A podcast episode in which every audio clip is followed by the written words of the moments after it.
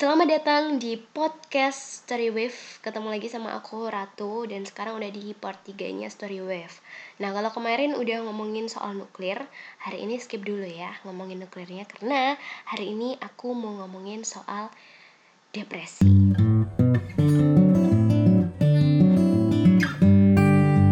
Jadi gini guys Depresi.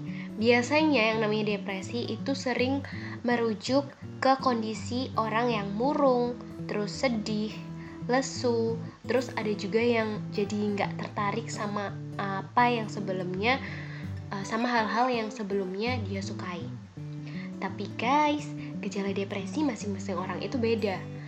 Beberapa waktu yang lalu, aku sempat bikin polling di Instagram yang nanya, kalian itu tipe orang yang mana sih yang nutupin kesedihan atau yang nunjukin kesedihan?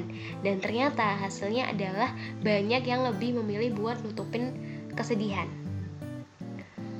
Nah, tadi aku bilang ya kalau gejala depresi masing-masing orang itu beda. Ada yang nggak nunjukin gejala apa pun jadi kayak terlihat sering senyum kelihatan bahagia terus kayak nggak punya beban dan nggak punya masalah gitu di hidupnya. Tapi ternyata mereka ini malah lagi ngalamin depresi berat jadi guys buat kalian yang kemarin ngevote untuk nutupin kesedihan hati-hati karena ada yang namanya smiling depression apa itu smiling depression?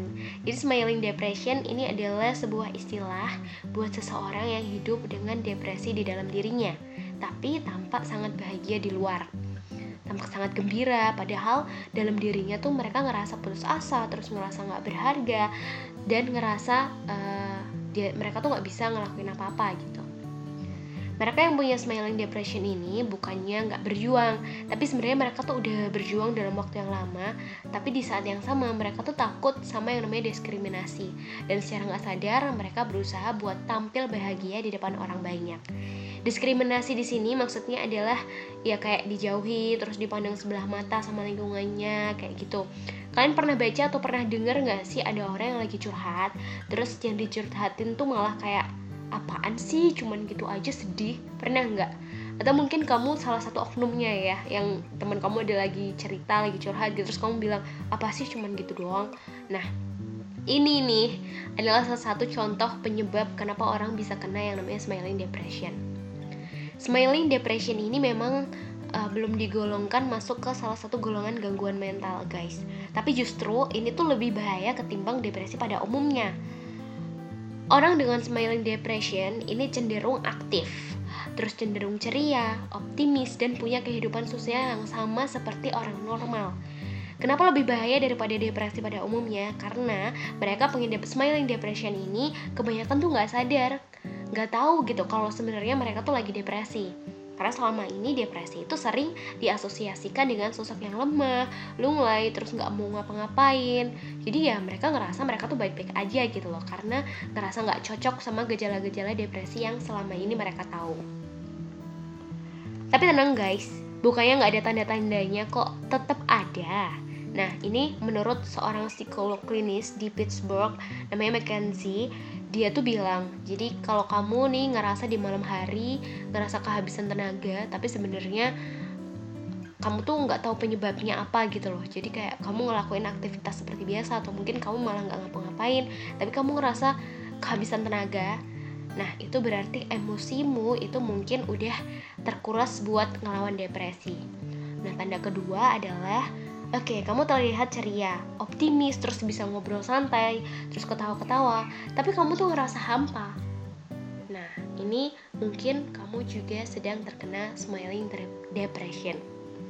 Tanda ketiga adalah kalau kamu ngerasa semua pekerjaan itu selesai dengan baik, tapi pas sampai rumah kamu tuh ngerasa bener-bener capek, sangat sangat sangat amat capek dan akhirnya mengabaikan tanggung jawab pribadi. Jadi kamu milih buat datang terus nggak mandi, nggak makan malam, terus kamu langsung aja tidur kayak gitu. Nah ini mungkin kamu juga kena smiling depression. Tanda keempat, perawatan diri yang sangat menurun jadi kamu tuh jadi orang yang mager banget gitu loh terus kamu jadi lebih suka makan makanan yang gak sehat terus kamu menghindari undangan buat bergaul dengan teman-teman jadi kamu kayak ya udah maunya ketemu di kantor aja kalau diajakin buat ngumpul-ngumpul di luar jam kantor kalian tuh kayak males terus pilih nggak ikut gitu Nah, tanda selanjutnya adalah kamu mulai ada siklus emosi negatif. Jadi kayak merasa bersalah, malu, atau sedih. Nah, kalau kamu merasakan itu semua, mulailah cari orang yang bisa kamu percaya untuk menceritakan masalahmu. Atau mungkin kamu nggak tahu hal apa sih sebenarnya yang bikin kamu ngerasa kayak gitu gitu loh. That's why kamu harus introspeksi. Kamu harus merasakan dan mengingat kembali apa sih yang bikin kamu bersalah malu atau ngerasa sedih gitu. Atau mungkin kamu juga bisa cerita ke orang terdekatmu siapa tahu mereka bisa bantu kamu memecahkan masalah itu memecahkan hal apa sih yang bikin kamu ngerasa bersalah malu ataupun sedih. Mulailah untuk berdamai dengan dirimu sendiri. Kamu boleh kok terlihat bahagia untuk orang lain. Ya mungkin kamu nggak mau bikin suasana tuh jadi ikutan sedih atau bikin suasana jadi nggak enak gitu ya atau nggak mau dijauhin orang. Tapi kamu harus tetap jujur sama dirimu sendiri. Kamu boleh terlihat baik-baik saja but hey it's okay not to be okay ya kan? Rasa sedih itu ada untuk mengajarimu menjadi lebih dewasa. Kalian pernah lihat film Inside Out? Buat kalian yang udah pernah lihat ya seperti itulah rasa sedih.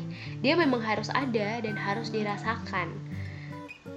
Jika kamu tidak ingin merasakan di depan banyak orang maka rasakanlah ketika kamu sendiri rasa sedih itu bukan untuk diabaikan guys tapi ingat loh ya sedih boleh keterusan jangan tetap harus bangkit ya guys kamu boleh terlihat bahagia untuk orang lain tapi kamu juga harus bahagia untuk diri kamu sendiri. Terima kasih sudah mendengarkan. Semoga bermanfaat. Sampai ketemu di part keempat. Jangan lupa mendengar karena mendengar bikin kamu sadar. Bye.